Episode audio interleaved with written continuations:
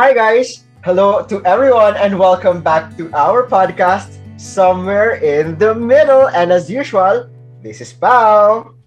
This is Scotty. And this is Rafi. Nakawa ako kay oh. Scotty dun sa gan.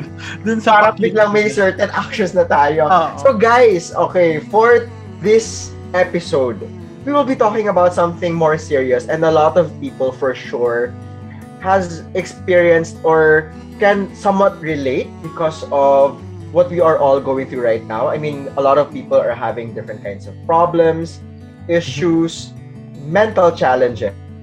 So for today, we will be talking about mental health.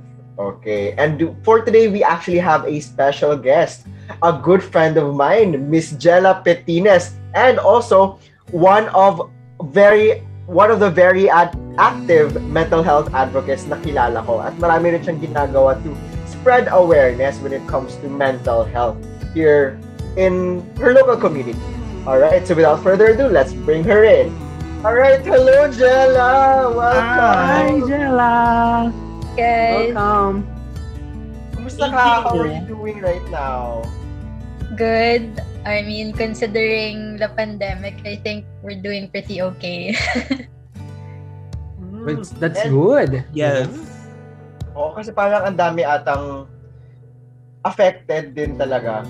Like, uh, not just because of the sakit, but, but because maraming fear, the paranoia that comes with the pandemic, right?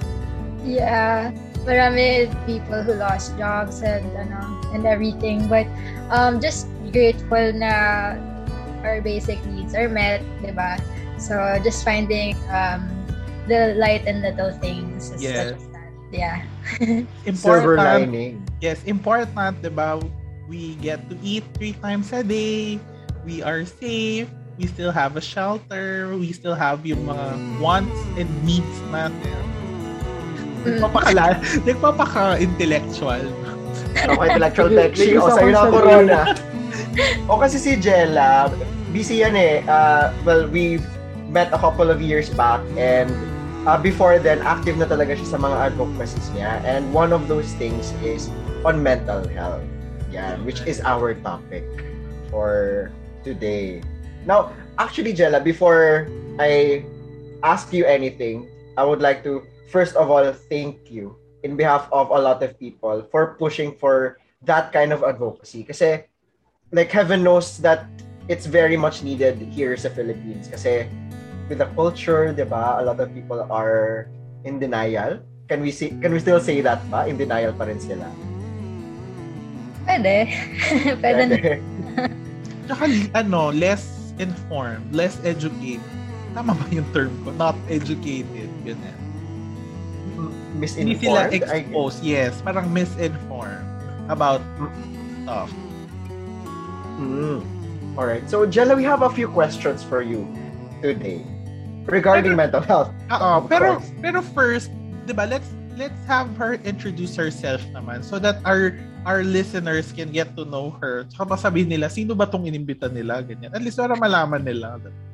Pinulot lang Parang sa nakakaya naman magtanong ng ganun, no? Sino ba? Sino Okay. ba? The Si virtual Jella is yours. Petines. Sino ba si Jella? Uh, so I'm Jella Betines. I'm 30 years old and I got diagnosed with clinical separation anxiety when I was six. Um, and I've been going to a lot of different um, mental health professionals since.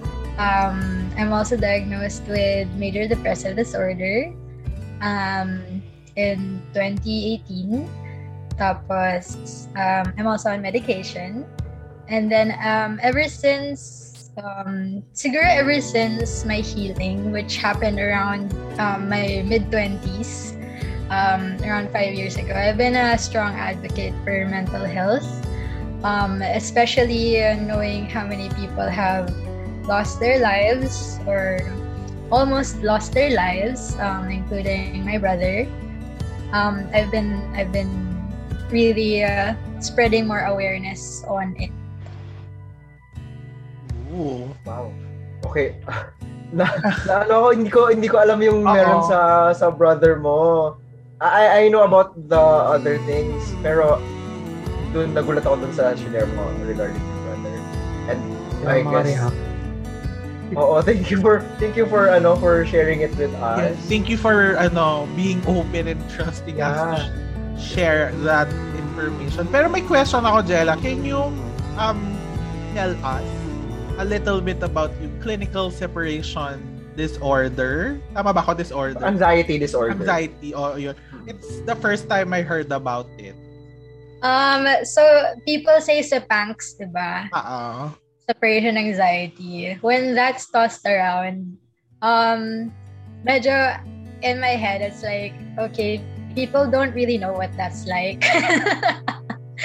Kasi uh, real separation anxiety um, is when you cannot, literally cannot uh, function in terms of uh, normal day-to-day activities if you are separated from somebody that you um, you really love.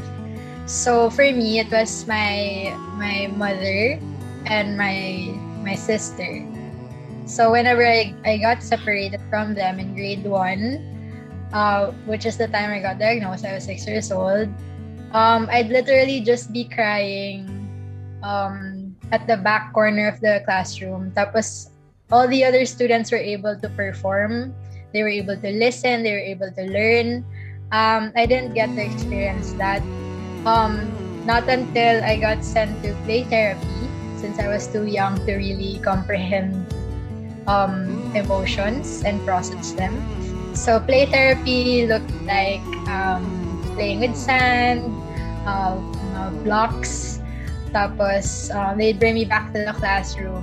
Tapos, um, I'd cry a little bit, but I, I, I remember being able to listen a little bit more.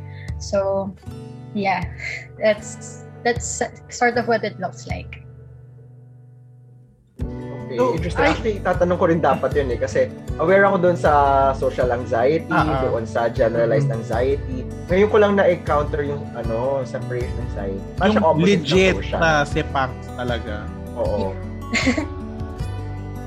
Pero ano ah, may napansin ako doon na parang um yung parang manifestations, tama ba ako? Or yung parang yung sinushow ni Jella doon sa kinikwento niya was crying, ganyan, and not being able to listen very well dun sa mga um, lessons na itatanong ko actually later pero open ko na no na ah, kasi nakikita lang nila na you're crying and you're not listening ganyan pero they're not thinking na may mas malalim pa diba True. because that symptoms um, yung symptoms na, na nakikita natin are just that na parang everybody cries everybody naman has has times na hindi nagli-listen or uh, di ba yung ayaw mag-function so when they see other people doing like parang hindi nila naiisip na baka there's something deeper happening Yeah. diba?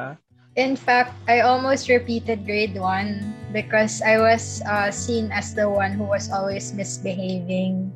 So I barely passed the conduct mark because nobody really understood mental health in the 90s as much as in the Philippines at least um, as much as today. So siguro today I would I would have been provided um, better help um, in terms of of professional help in in in in that field. Pero at that time, parang nobody was really equipped with the knowledge of, of those things. Um, so yeah, I was the difficult kid in the eyes of the school. Pero ano, that's impress. I mean, it's ano, admirable na it was found out that early. I mean, di ba, sabi mo, you got diagnosed when you were six. Knowing that, you know, people would just say, ah, nag-iinarte lang tong batang to, ah, makulit lang siya. Yeah. Di ba? Kasi it's, that's always the challenge eh. Tapos, buti ano, how, how did it come about? Like, bakit tinest ka ba nila for some reason? Because, Only a, a doctor, so a psychiatrist, can diagnose. So, um, I was six, but I'm pretty sure my mother brought me to a psychiatrist to be given that diagnosis because um, people in people in the guidance office who are not doctors, so um, psychologists who are um, therapists only, uh, they cannot give diagnosis or medication, um, unlike psychiatrists who are doctors. So, um, did the guidance counselors tell your parents na um, uh, why not have uh, Jella uh, checked out or your parents were the ones who yeah. actively pursued na let's have Jella checked out by a psychiatrist? Um, I, my mom doesn't really talk about it kasi I think malakas pa rin yung stigma sa mga boomers. But, um, ang na-mention lang niya when I was having a really rough time a couple years ago was I had separation anxiety when I was six. I was diagnosed, but I she didn't spill any more details. Alright. Okay, sige, sige. That's true. Nga, medyo ang dami ang in denial na boomers. Even until now. Even until now. Dami Yes. pa rin. Kasi di ba when people say na pupunta sa psychiatrist or whatever, yung yung common notion sa kanila is not all boomers ha, pero at the time sa TV or whatever, uh, they would they would say na hindi ako baliw. Um, so they associate yung doctor for for mental health sa pagiging baliw. And it's a shame, di ba? Sira ulo, ganyan. So, Alright, so totoo may misinformation. Now, I know that, well, we've known each other for a few years and I know, ayun nga, like I have mentioned earlier that you have some advocacies, you spread awareness. So, how, I want to ask, para ma-enlighten din ang mga listeners natin, what do you do with regards to mental health? How do you spread awareness and, yeah, I- people? it posts that I'm I hope that people will share. Uh, I've had several viral posts on mental health. Um, since my forte is really writing um, and viral, uh, that's what I do. Tapos, I tried setting up an Instagram account, ano yung mental health. Um, but I haven't been posting recently because I'm managing um, a couple of things that take a lot of time. But um, I do plan to revive ano yung mental health on Instagram kasi I I consume a lot of mental health content on a daily basis from um, licensed professionals abroad. Kasi I really feel na napaka-advanced nila dun sa West. Um, and sayang kasi ita-translate lang dapat natin yan sa Taglish or, or Filipino. Tapos mas maintindihan na nila dito. Like, actually, ano eh, I, I remember seeing some of your posts doon kasi uh, nag avid liker ng mga ganung mga post mo for the past couple of years then. And uh, nakita ko parang may kilala ka pa nga na ano na one of my friends na into mental health awareness din. Um, I'm not sure if you remember her, pero she knows you kasi we talk about you. Si El Perez. Yes. Least, ayun, oo. Barkada ko kasi siya and Oh, small world. Yeah, nagulat ako nung nilike niya yung yung post mo at shinare niya. Parang, oh, you know Jella? Orgmate ko yan. Alright, so viral posts and uh, raising awareness. And I hope na ano na ma ma-revive mo nga yung ano yung Instagram page. Yes. Mhm. Ah, I think hindi ko na-catch kanina. When when did you start doing this nga ulit? I think you mentioned it eh. Um, it was when I was having a lot of um, stress na sabay-sabay sa buhay in 2018, 2017, 2018.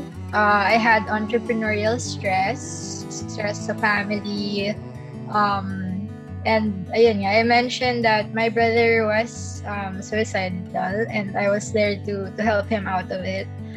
Um, and then yeah, nagsabay-sabay.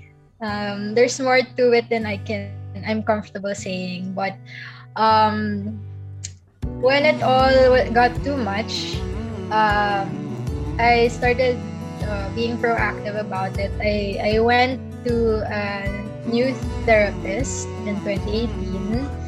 Tapos, to be honest, trying to find uh, your therapist is like dating. Marami kang mismatch siguro na ma, ano, ma-encounter. Um, and then, I didn't know na it could be that good when I finally found my match. Kasi, um, I'm pretty sure a lot of people can relate when they say, uh, therapy is not for me kasi I tried it na eh. And then, ang hindi nila alam, hindi lang nila match. May ganon pala, no? Kasi parang whenever we see like um on media, uh, media um like movie, TV, 'di ba na when they go to a psychiatrist, para wala yung wala yung hassle na yon na, na oh, I'm I'm moving to a different psychiatrist because this is not my match. Kasi pag, pag nakita na natin sa mga ganyan, di ba, parang they're already in the office or natawagin na sila nasa waiting room. Ganun. Wala yung mga hassles na na I'm not gonna continue with this psychiatrist kasi hindi kami match. Hindi ko lang nalaman yon. Yes, and ang dami yung hindi alam na there's a difference between a psychiatrist, who is the doctor who can prescribe medication and diagnose, and a therapist. Um, a person can be both a doctor and a talk therapist, pero um, usually when you say you're going to the therapist, that's not the doctor. Oh. That's the talk therapist who will help you sort of rewire the way you think to become more resilient. It's like mental health gym. Um, there are a lot of muscles, um, a lot of skills that can be trained for your resilience. Kailangan lang ng maraming practice, um, which can be honed in therapy. So yung tinatawag nila sa mga movies na shrink, ganon, it's the talk therapist. Tama? Tama ako? I, to be honest, I'm not sure. Kasi di ba parang you need to see a shrink, mga ganon sila. May Yung, mga... yung shrink na tinutukoy sa movies, sila yung mga Oo. psychologists. So yeah, talk that talk therapist. Ah, okay, okay. Yes, ako nag-relate. Oo. It's ano ah, it's very informative. Ang dami kong you learn Pero- today. Pero I like how the way that you phrased it. You, you use the term talk therapist instead of saying uh, psychologist or or shrink. Kasi usually when people hear those terms, ah, magpapasike ako, ah, magpupunta ako sa shrink, may nagkakaroon agad ng negative connotation. But when you say you're going to a talk therapist, it's more of the healing na yung yung yung connotation na nandun is more of the healing. Which sinasabi mo na I can be healed, I can be okay.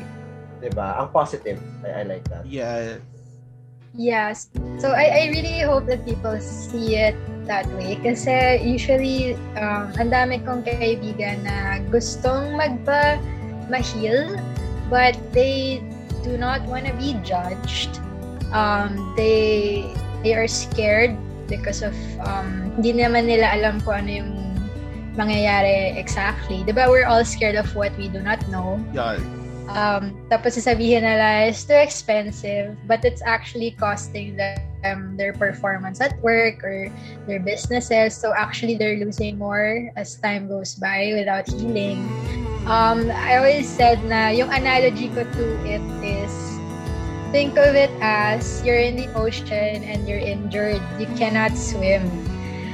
Um, a psychiatrist the doctor is the one that gives you the diagnosis um, and the prescription, if needed, for medication. I would say that's your salbabida. And then your talk therapist is like your swim coach. If mag-rely ka lang sa salbabida, uh, hindi siya sustainable because you really need that help from yourself to get yourself out of there to a safer place.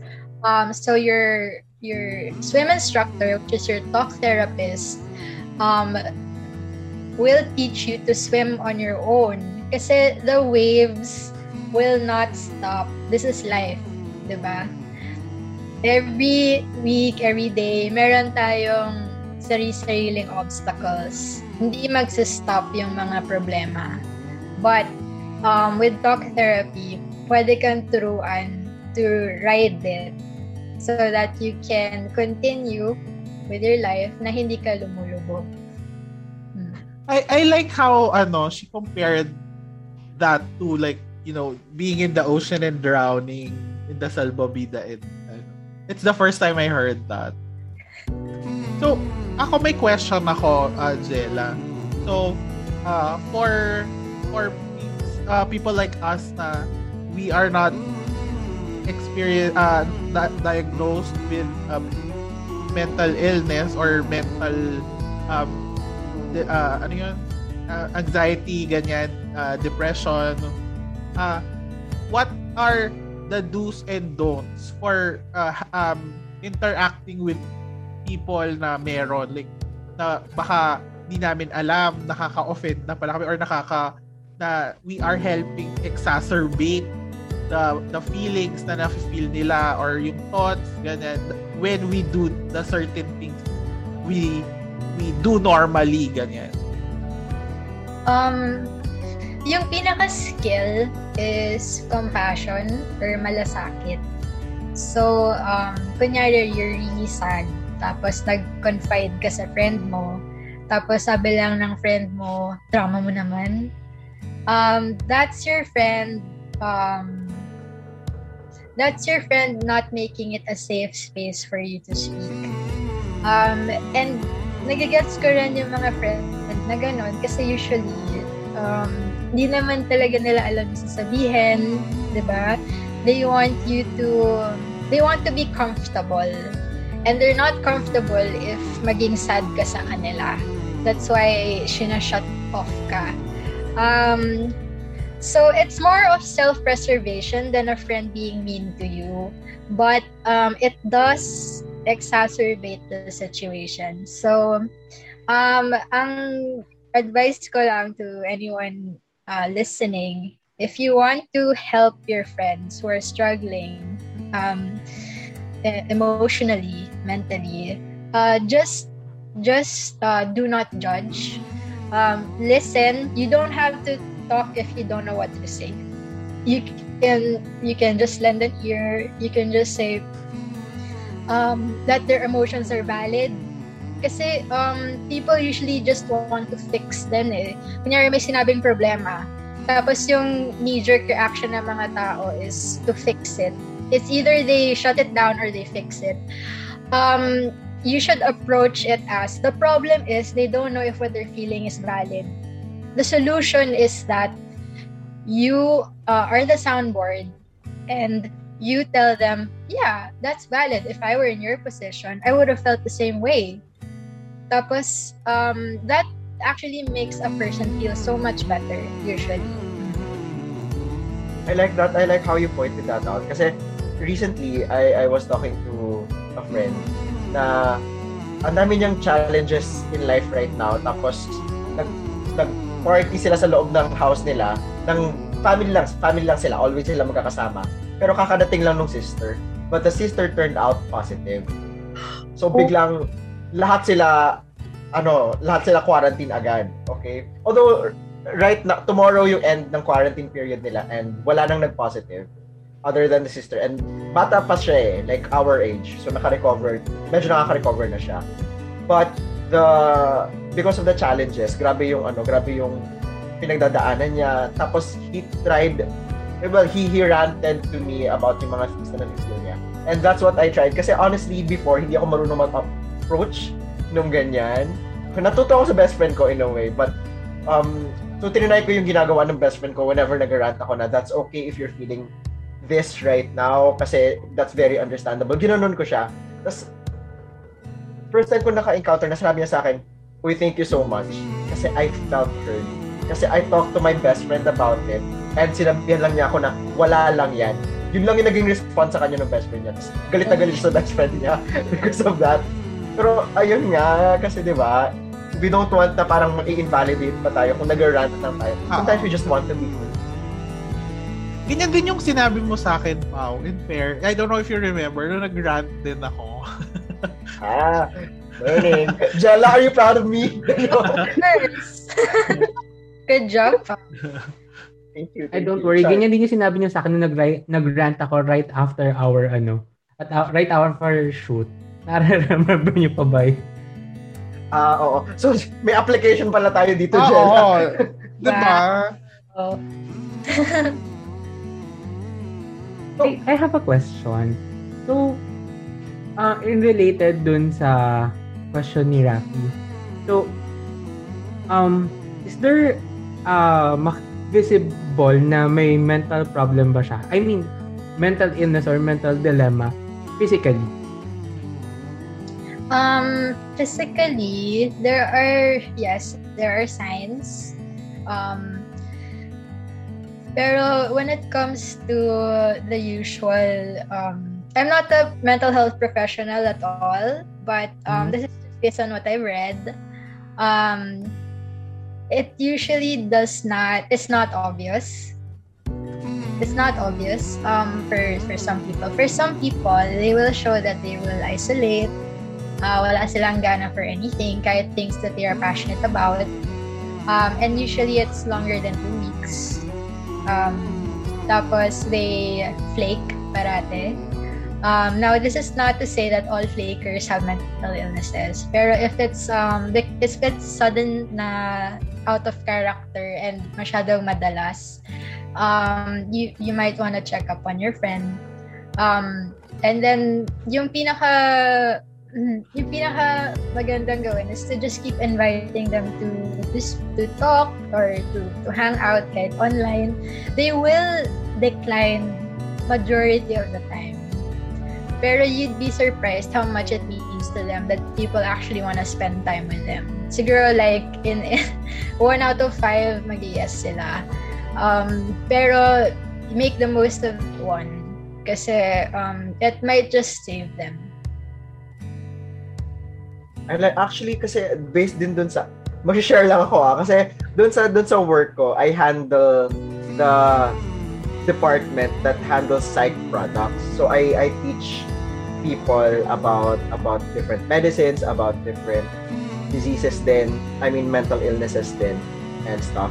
Uh, when it comes kasi to mental illnesses, two sides yan eh. Merong side na you don't see, it's just the person feeling it. Pero meron din side na physical, like lack of sleep, sometimes too much sleep, okay? Sometimes they would feel more pain, mas madali silang maka-feel ng pain sa sa bodies nila kasi people, kunwari, people with the clinical depression, they have the tendency to feel pain at a higher degree compared to people without depression. So meron talagang ano, meron talagang physical manifestations din ito.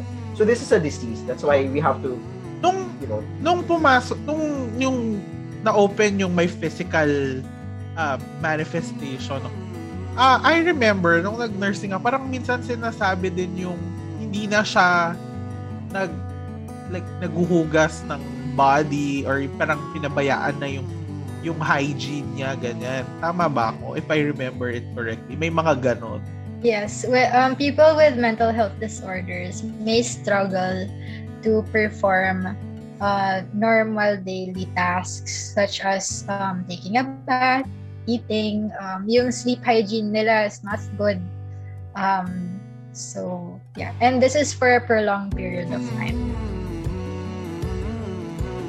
May ah may certain time frame ba like pag para masabi na it is a manifestation of a um, mental illness or mental dilemma ganyan. Um, honestly, cannot say. Um, I wish I were a doctor. can I Um, answer that? Charot. I guess I can Go. go out.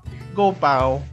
Actually, like, uh, meron kasi mga parameters that has to be met when it comes to those things. Like, for example, for someone to be diagnosed to have uh, major depressive disorder, you need to experience a certain set of symptoms for at least two weeks. Two weeks or more.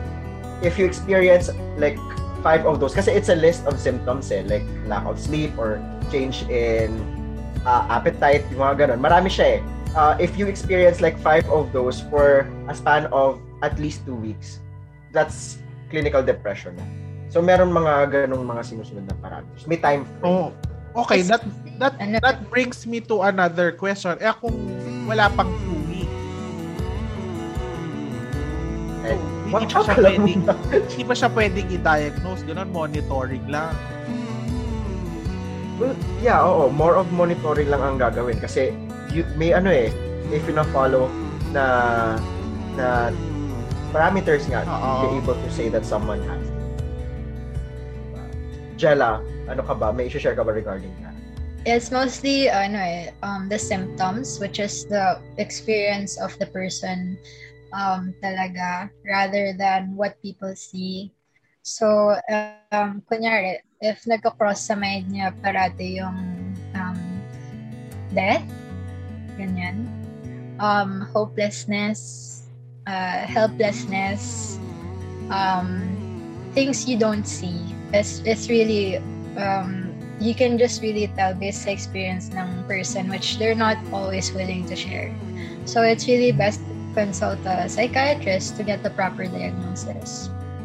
Um, sorry, ipapasok ko lang to, Jella. Um, I know, na-open mo naman yung sa brother mo, no? Pero, I know it's hard. Um, gusto ko lang i-confirm kasi nung, nung, way, way, way, way before, nung nag-aaral ako ng nursing, parang, ang sabi nila is, 'di ba, pag may suicidal thoughts na yung yung person um di parang depression ganyan.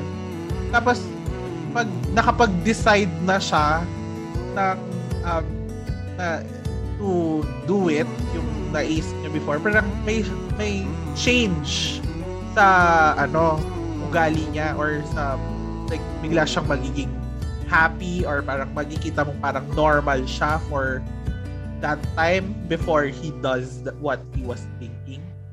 May tama, uh, may ganun bang nakitang symptoms or parang manifestations noon?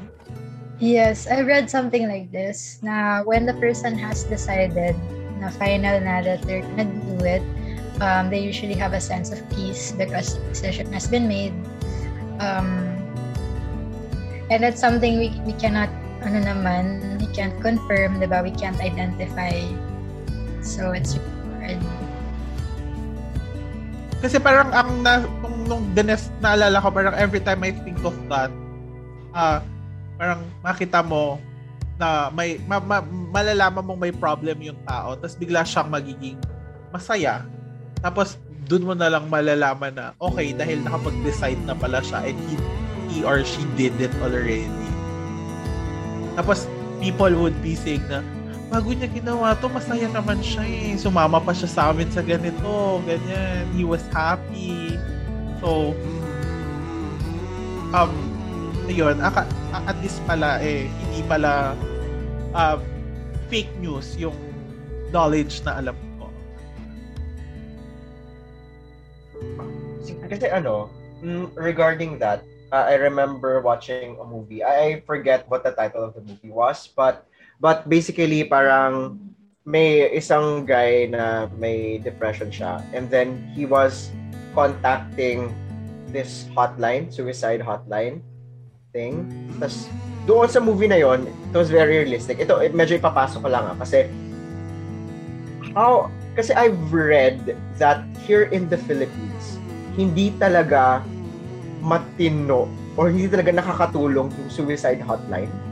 Kasi hindi daw talaga sila parang may, may nag-post ng experience niya na nung tumawag yung isang person, tapos sabi niya na I'm contemplating doing this. Sabi niya, basta wag mong gawin, wait lang, may ginagawa kami. Parang ganun yung naging response. Kaya parang, what? I, I don't know if ganun pa rin until now. Pero I, I don't know if you guys are aware of that hindi ako aware na may suicide hotline dito sa Philippines. I always thought na it was a US thing. Pero meron tayong mga mental health hotlines na recently launched. Lalo na nitong pandemic. Pero yung suicidal hotline, wala akong idea on it. Meron, pre- before And you, that- tama ba, Jella? Yes. Uh, we do have suicide hotlines, which, ano, hindi ko na memorize, pero meron. Um, and there are also more and more uh, mental health institutions popping up um, where people can can actually just chat them up or call them up. Um, I know many different hospitals offer um, professional help. So Mhm. uh, I think uh, there are three institutions that ano, I do recommend if I'm allowed to say them. Yeah, sure, Go go. ahead, go ahead. Yeah, so one is uh, Mind Nation. So you could actually just chat them up and then they're gonna respond 24 7. Mind Nation, and then there's BetterHelp, and also Ateneo Bulatao Center for Psychological Services. So those are um, siguro my, my personal top three. Pero ano ah, And they can be found like online, like ano, Instagram or Facebook and stuff. Yes. Or, ah, okay, that's great. to comment dun sa kwento mo, Pau, ha? Hindi effective na ano yung I mean, the person who was handling that case. 'di ba? Ito, siguro, hindi siya um, trained or hindi siya suitable for that job. 'di ba? Pero, I, I mean, it's so, uh, ano yun, na ano ako eh, na, na, parang nati-trigger ako na parang, bakit siya nandun kung hindi yun yung, ano niya, kung hindi pala niya spe- specialty yun. True. Pero speaking of trained, ah, yes, Kati, may, may ano ka? Sorry, I have this question. I'm not sure lang. ah. Is there a common, um, kasi ang lawak ng pinag-usapan natin mental illness eh. 'Di ba? Dami-daming klase. Is there a common mental illness? What do you mean common? Like, pinaka-common na nag-occur or Pinaka-common, yes. or merong common na symptoms na nakikita for all of them, ganun. Hindi, yung symptoms kasi was mentioned earlier. So, Oo. yung, yung diagnosed na illness. So, is it chronic um, depression ba? Or ano? I think it's list? It's depression and anxiety, um, at least for the Philippines. Um, alam ko tamaas yung suicide rate natin by over 50% in 2020. Mhm. In 2020. So it's really hard. Oh my gosh, 50%. Well, kasi you can just imagine eh, because of the pandemic, people Yeah. are locked up. Tapos, yung limited na nga nila na interactions with their friends, yung mga people na nakakagaan ng loob nila, mas na-limit pa because of what's happening right now, di ba? Which is, ano kaya yun? Now that it's the pandemic, for, for people na hard to reach out. Yeah, it is. So we really just need to um, try our best to stay connected to each other. And I guess right now that's through the internet. Um, it's very important that we keep reaching out to our friends. Um, every now and then I do rounds. I do rounds sa friends call. Um, I message na, hi, I'm doing rounds. Um, how are you? Or are you doing all right? Um, tapos when they say I'm okay, I ask, yung, yung totoo. Well, Right. oo. nobody's really you know Totally okay. um but it, it matters that people are seen diba? You, you may not be able to fix their problems or uh, or anything big but it matters that people are seen through you and that's enough At saka, tama nga yung ginagawa ni Jella na oh, yung totoo, yung totoong nararamdaman. Kasi nobody would say, oh, kumusta ka? Tapos, tapos sasagot siya agad ng, ganito yung nararamdaman ko. Parang I'm feeling like this, di ba? Wala, nobody would say that outright. Kaya, you need prodding talaga na yung totoo, tell me how you feel. How do you feel about today? Ganyan. Actually, I do rounds din sa mga friends ko. Tapos, out of all the friends, isa lang yung magbabalik na, ah, ikaw, kumusta ka, ganyan. Tapos I, I remember na nag-interact ako dun sa story ng friend ko na yon na parang, um, ask me a question. Tapos, my question was asking about um, his current state. Tapos sabi niya, uh, thank you for always asking, sabi niya. Tapos, parang, parang when the lifeguard is have uh, is drowning, how do we save the lifeguard? Parang gano'n. Kasi yun yung time na meron din akong ino-open sa kanya. Tapos parang inaano niya na, ikaw yung lagi nag-open sa amin, tapos hindi ako sanay na may problema ka din. Sabi niya gano'n. Parang, kaya siya nag-story na, when the lifeguard is drowning, how do you save the lifeguard? Sabi siya. Uh, uh, Which is totoo. Kasi if if people are checking up on you, try to check up on them din. Kasi you don't know if may may pinagdadaanan sila and they're just trying to distract themselves from, you know, all of the problems that they're facing. Kung makatango ako, okay. no? parang super super relate. Saka ba kayo yung ano, yung yung tipo na naghahanap ka lang talaga ng kausap. Kaya, nagtatanong, kaya nagtatanong ka, kamusta ka, kamusta ka? Kasi Oo. kailangan kong kamusta mo rin ako. Kasi hindi niyo ako pinapansin. Charing. Oh? may humuhugot si Rafi. grabe. Pero yung style ko okay, dyan kasi... sa mga friends po ni Rafi, may sinasabi po siya dito, hinuhugot po siya. Pero ayun, yung yung sa sinabi niyo na doing rounds, may may style kasi ako diyan. Kasi uh, I understand din na people won't proactively or outright say what they're feeling. So instead of asking them what they feel, ang style ko is magme-message ako na parang, Uy girl, tara ML. Gaganunin ko sila, Uy, tara ML. Uy, tara laro. Uy girl, hindi, mo, hindi ka pa sumasama sa amin ulit. Sama ka na ulit. Ginaganon ko lang sila kahit, kahit online-online lang na games, ganyan. Para para ma-feel nila. Kasi alam ko, yung mga tao ito kasi na sinasabi ko, minimute nila yung mga group chat. So, mini-message ko sila personally para makuha nila yung invite. So, pero, ayun. Uh, and I think nag-work din, I hope, nag-work din naman kahit papaano. Sabi nga ni Jella, hindi man ma-fix yung problem, pero at least masaya sila na in-include mo sila doon and you check up on them, na in-invite mo sila to do that. And yeah. that would um that would work wonders na for them. I like that how we ano we moved from the medical intervention earlier. That's right now we're talking about social intervention. Like yeah, we as a society can do for our what we can do for our friends, people that we know. Pero ganun ba pag pag meron ka bang ano, kunwari if if you if you are someone who has a mental health or mental illness, be that depression or whatever type of anxiety kasi ang daming types of anxiety, meron din bang like sessions na ginagawa yung talk therapist for for families for for your friends. Kasi 'di ba that could help din? Tama ba? May ginagawa ba yeah uh, meron tinatawag na family counselor. Um meron din for marriage. Uh, there are different kinds of um, specializations. So what I like about the institutions today, um, lalo na yung mga modernized na talaga, uh, such as the ones I mentioned, they really make an effort to get to know you first, um, background, your condition, before they match you with a potential um, match man na talk therapist. Um, yes. Kasi may iba-iba silang specialization. So one therapist may be good at um, this these sets of mental illnesses, while another is better at these sets of um, these sets of mental illnesses. And, yeah. Kahit online, ginagawa din nila yun. Oh yes, um, right now my my talk therapy sessions are purely online.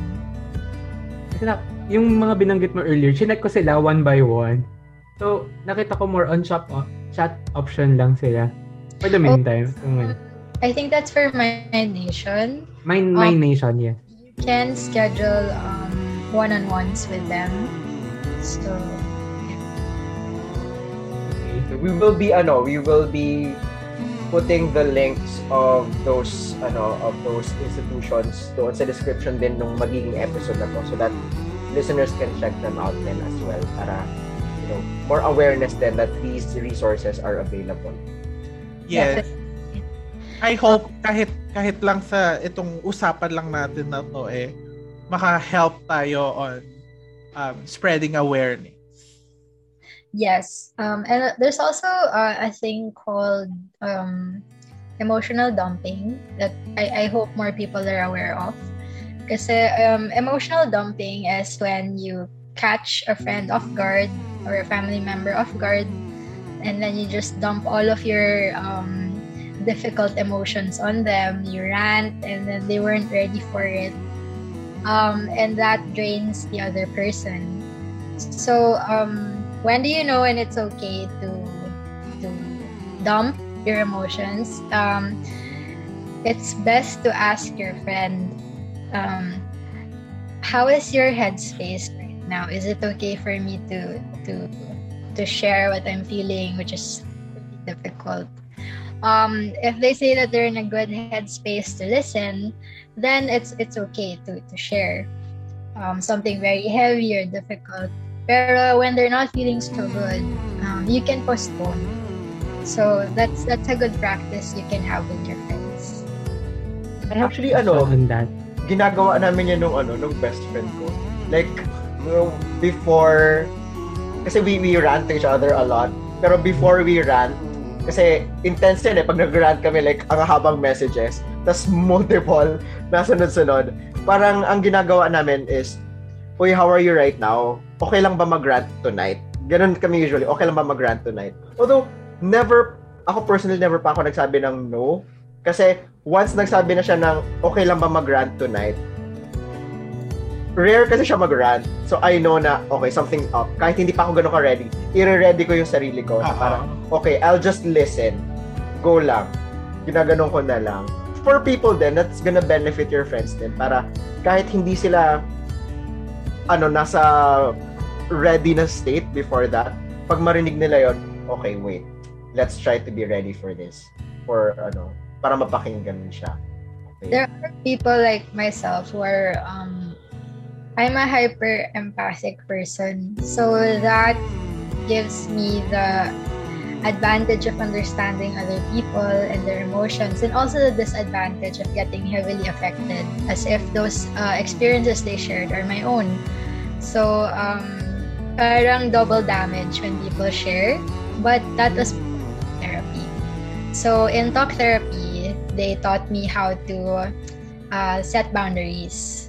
So mm-hmm. Boundaries is so important in all the aspects of our lives. Um, and one of those boundaries that I was trained to to set up is uh, with friends who share. Kasi I get very affected talaga um, pag may shiner, iiyak din ako or magagalit din ako kasi galit sila. Um, and I didn't have that boundary na sa kanya yon Hindi yun akin.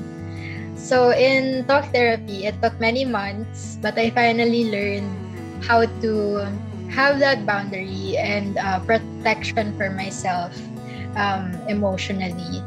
So some people will be able to be that resilient agad-agad But some people like myself who are not who may not be trained in resilience uh, might have very a very difficult time. Okay, may question ako. Kasi parang uh, napag-usapan lang natin for the meantime, yung parang general situations lang, right? Parang, how do we deal with this? Ganyan. Rafi, ba't um, naiiyak ka na? na-affect na. Um, Nararamdaman ka ba? Are you okay? so, um, Jella, like for your, um, for your, uh, in, in your case, how do you, uh, nahihirapan tuloy ako. How do you manage yung mental health mo in specific situations? Like, kunyari, how pag nagkaroon ka ng parang tama ba ako kung like attack or something? Or nag-manifest siya episode? like, oo. Ano ba yung um, proper term? Proper term? Oo like tama uh, episode or something. Um how do you manage it? Kunyari nasa work ka or uh, nasa isang event like kunyari party, ganyan. Tapos bigla mong ma, bigla kang magkakaroon ng strong feelings or something nga na magkakar that that would lead you to have an episode. How do you deal it? I mean, in your case. Um, I do remember right before the pandemic, there was a party and I had um an episode. Uh, I was I was as in malapit na akong sumabog with tears and then um kasi I had an imposter syndrome and then they asked me to do a speech tapos everyone was giving me praises but I really didn't feel like I deserved any of it. So um, I wanted to cry. Tapos I, I remember going to the back corner of the room pretending to be on my phone um, facing the wall tapos um, the empaths na friends ko felt na nakaramdam sila that there was something wrong. So they took me elsewhere, malayo, and then I was able to cry. So I think it's very impor- important to acknowledge that those emotions exist, um, to let them out because uh, pri- um, uh, what do you call this? Um, contrast to what people think na emotions, there are negative emotions, emotions are bad, ganyan. Um, all emotions are actually our friends. So sadness is there to let you know that there's something wrong, that there's something that must be changed. Okay? Um, grief is there to let you know that um, we should honor the that emotion because there was a loss and you need that time to heal. You need to rest um, and let it out. And then anger is there to tell you that there was an injustice that must be corrected. So um, worry or anxiety is there to let you know that there's a possible danger um, that you need to prepare for. So um, emotions are matampuhin as well.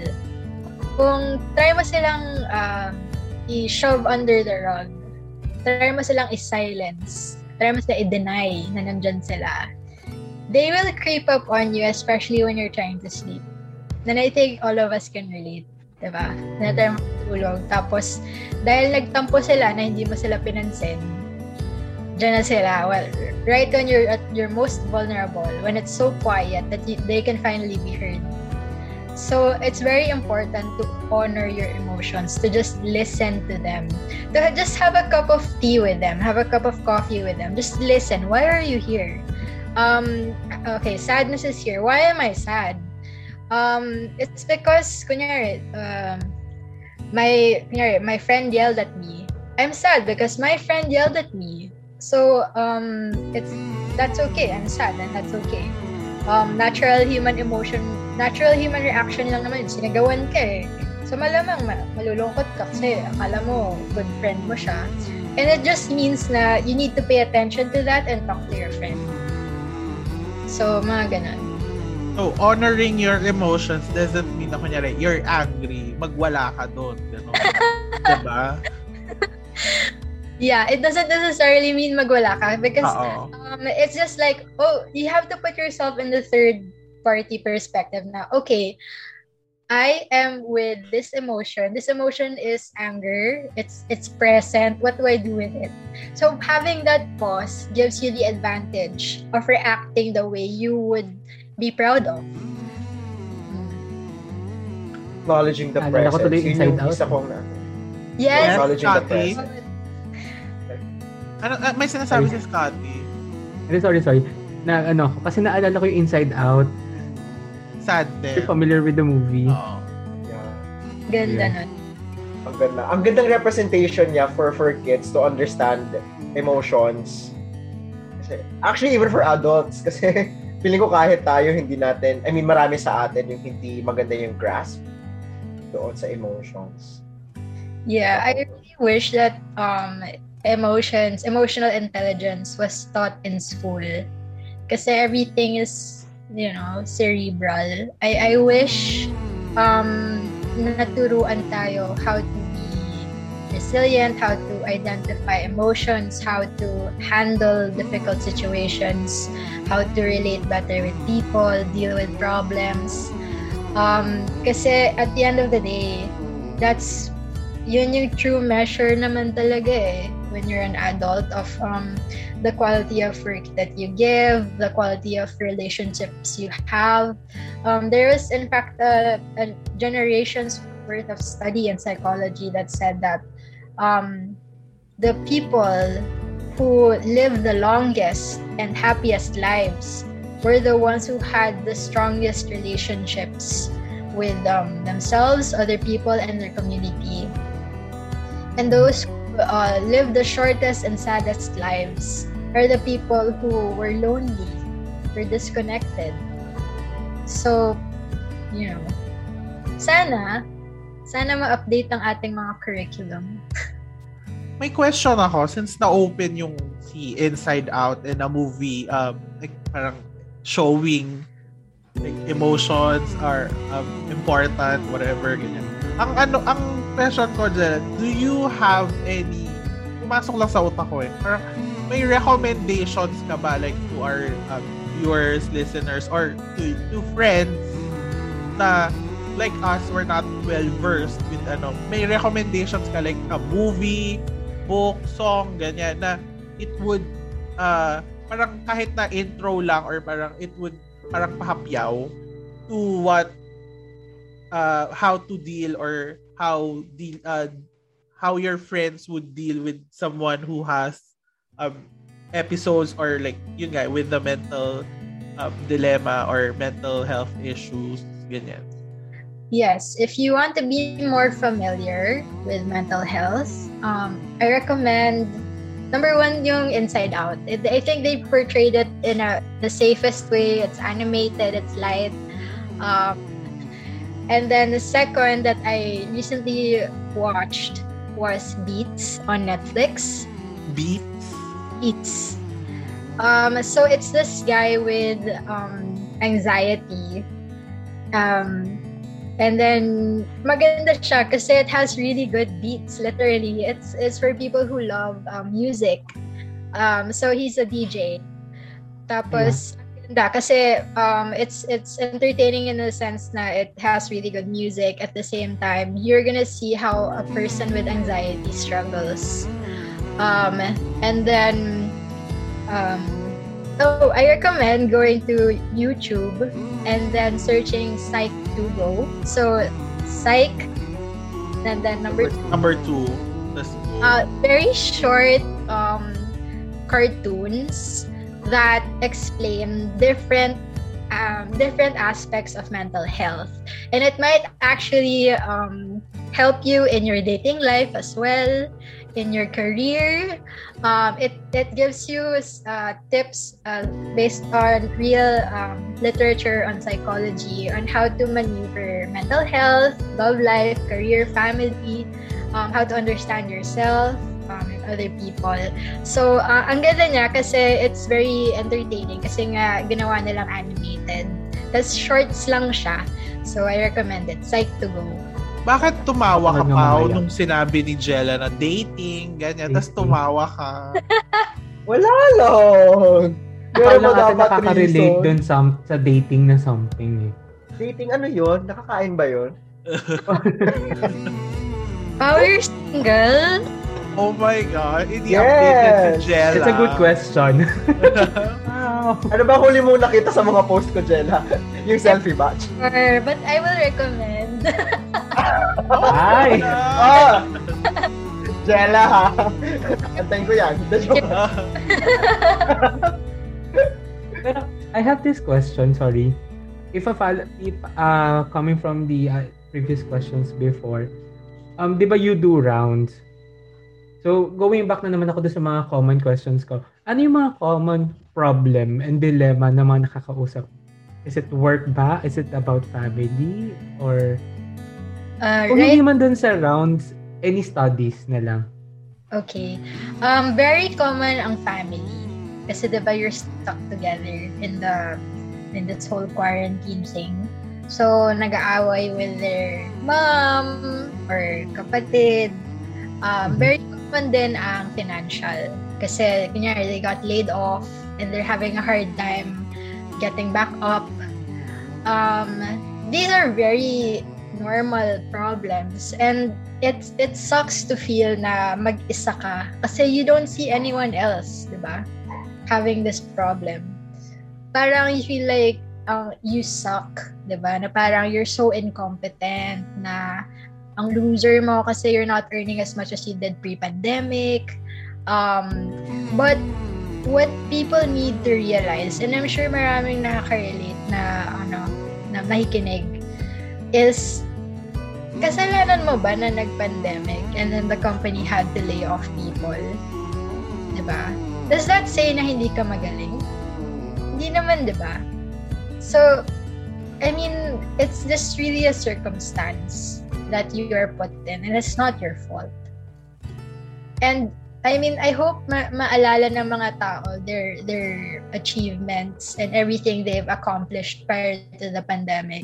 And I hope they remember that the circumstance is not their fault and they can definitely bounce back again. Kasi sometimes people blame themselves eh.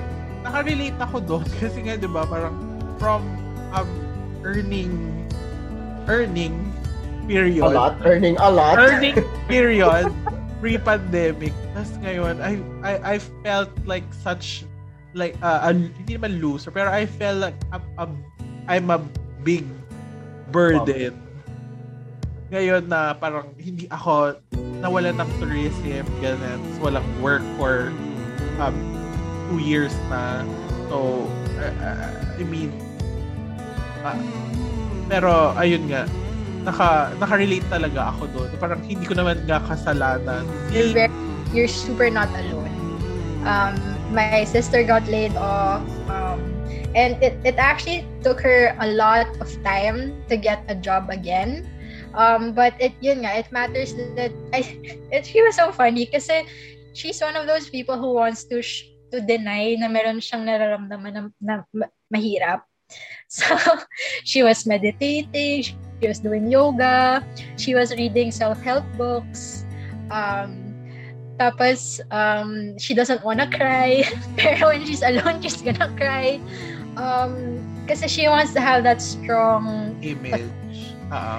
Yes. Um, eh siya yung panganay, so she wants to be the one na ano, di ba? Parang trophy, trophy child. And finally, when she got the job, tumawag siya. Tapos, she couldn't help it, umiyak talaga siya. Kasi sa ang niya nag-antay. Um, but yan nga, it matters that you you keep yourself okay. Um, surround yourself with safe spaces um, do what's good for you. Take good care of yourself. Kasi imagine ah, kung yung best friend mo, yun pinagdadaanan, and you're in a good place, what would you do for your best friend? That's what you need for you. And that's what you need to tell yourself. Uh, siguro idagdag ko lang doon kasi a lot of people have this negative connotation that when you cry, you're weak. You're weak. Oo. Especially for guys, a, a lot of guys are like that na parang, oh, I'm not gonna cry, I'm a manly man, things like that. and I, I, I just think it's a bit problematic kasi crying is a way of, you know, letting out yung mga frustrations na nafe-feel mo. So people have to acknowledge na okay lang umiyak. It's not a sign of weakness. Yung iba pa nga yung, if you're stronger, you're more able to cry kasi you know that it's normal to cry. It's not, you know, a show of weakness or something. Yes. Um, so, naalala ko, because I do have guy friends na, I'm a man. Tapos, mag-breakdown sa late night, sa mga inuman. Parang, kasi, tapos, mag-breakdown. Pero, no, but I'm a man.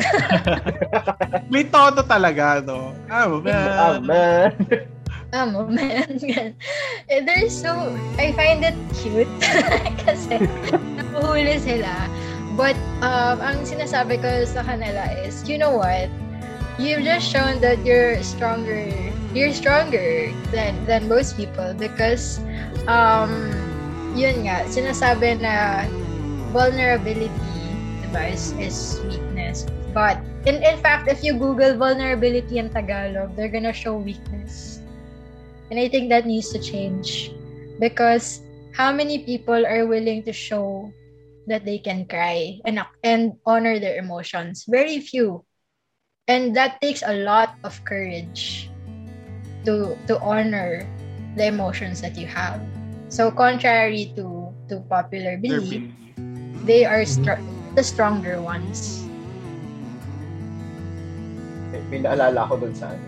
Actually kasi, sa manly man, okay? Yung, yung, yung ex ko kasi parang, oh, I'm strong, ganyan, ganyan. Ano ba yan? Si Spanish Sardine? Yeah. This is what you said this time. yeah, siya. Okay. Tapos, ay- ayun, parang we had to separate because of the pandemic kasi uuwi na siya and all. Tapos, nag, ano siya, as in, I didn't know na he was crying, pero on my drive back home, ako, umiyak talaga ako. Aminado naman ako doon. Tapos nagulat ako, bigla siya nag-message after a couple of hours. Sabi niya, Pao, I'm sorry, I'm just messaging right now because I was crying in public ever since we separated earlier. Parang ako, oh my God, he was willing to cry in public. Like, nasa ano siya, QC circle nun. Parang he said he was just like sitting down and he was like letting people see him like sobbing in front of them. It's parang ako, iba yung level ng show of vulnerability and parang ako, Wow. Alaga po. eh, joke lang. Muling ibalik. Wala na yun. Pero bumalik ka. Bumalik ka nung nalaman mo. Ikaw mo. Nag-meet ulit kami. Ay, joke. Hindi, basta yun. Hindi, pares na siya nun. Anyway, naalala ko lang kasi like, yung a manly man kasi yung ano eh, yung image niya sa akin. Tapos nagulat ako na he was crying. Tapos tinawagan niya ako, umiyak pa rin talaga siya. Although nasa bahay na siya nun. Baka he didn't want to, ano, to appear weak in front of you. He didn't. That time. Pero, umami naman siya. Pero pag Pero, pero personal like ba yun, kayo, pag personal mo ba siya nakita umiyak, iyak ka rin ba? Ano naman? Nag-iyakan ulit kami eh. Iba na yun na share Sandali lang. Naging love life ko. Akala ko mental health. It's all about me. Charot. Hindi ko pa talaga pero kailangan yun, tulong ni pero Jella. ano, ay, naisip ko lang yung dun sa, nga, um, sa sinabi ni Jella. Pero, kaya din may ibang ganon. Kaya may iba na ayaw magpakita ng vulnerability and such. Di ba parang yung iba na pipigilan kasi ah, some some ano parang some people yung family sa kanila lang umaasa or 'di ba sila lang yung stone or sila yung rock for that group ganyan na parang everybody is uh, getting strength from that person. Kaya parang natatakot siya na pag ako pinakita kong weak ako parang mas lalong magiging weak yung uh, parents or yung family or yung friends ganyan. Pumasok lang sa utak ko. Like correct me naman if I'm wrong. Um, I think we need to rebrand crying. because it's really not weakness. It's a show that you are a human being, right? Um, it's it's showing what is true, what is real. Um, kasi when when I learned that my sister was crying, it it made us more um, it made us stronger as a family in a sense na we all wanted to support her we all wanted to to give um, whatever she needed to get back up and i think that's what gave her the extra push to keep going and that and that goes back to yung statement ni Jella kanina na honor your emotion Emotion. I'm listening Sorry. yay Pero, Jella, sorry ha. May another question ako about emotional dumping. What if, eh, syempre publican ko na naman yung tanong na yun. What if hindi ready yung person na pagrarantan mo or pag bibigyan mo ng emotion mo, di ba? Is there another way for you to dump your emotion?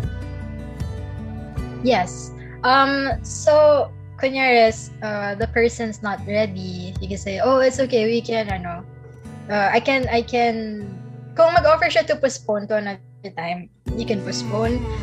Pero if it seems like they're, they're really not ready anytime soon, um, you could have a, a friend, uh, number two, number three, number four, number five. If there's really none, walang safe space, uh, you can write it out. So, um, pwede mo siyang iiyak, pwede mo siyang, if you're angry, you could um, use a pillow, tas magwala ka in a, in a way that's not gonna harm you um, or your things. Tapos, um, just try to find a healthy outlet for your emotion. You can even watch something na nakakaiyak if gusto mo lang ilabas. uh, kunyari, uh, ano yung mga soldiers reuniting with their kids or yung mga oh, yes. rescue. Mga touching ano. Yeah, anything that you that you like watching para lang ma-honor mo, malabas mo siya. Imbes na naka ano siya, naka-stock dito. Um, pabigat kasi siya eh. Oo, literally, no, na, mafe-feel mo kasi talaga. Parang some people would think na it's an idiomatic expression na parang masikip sa dibdib at saka mabigat. Pero it li- it literally is. At agree. Mm. Ang hirap din minsan iiyak ka eh. Kaya ang- kailangan mo maghanap ng magti-trigger din sa'yo talaga ng pag-iyak mo. Sorry. Which happens, Sorry, pag actually naririnig ko talaga, nag-happen siya tuwing gabi. pag, na, na, ano, pag naririnig ko talaga yung trigger, si Pao talaga yung pumapasok sa utak ko. Sorry. Jella kasi, pag meron kaming mga ano, pag meron kaming mga controversial na topics, parati daw kasi ako triggered. Kaya. You're passionate. yes. Ganyan talaga. That's what they like about me. Charot! Papalitan na natin yung Nemo, hindi na intellectual Bekshi. Triggered Bekshi na. wow. The aggressive break. Uy, hindi naman ako aggressive. Sige, triggered, Triggered na lang. lang. Triggered Iba ang lang. triggered sa lang. aggressive. Kalmado pa rin naman yung pagka-triggered ko. Anyway. Do you want me to flash some scenes sa pagka-edit ko para makita hindi ka kalmado? Sure.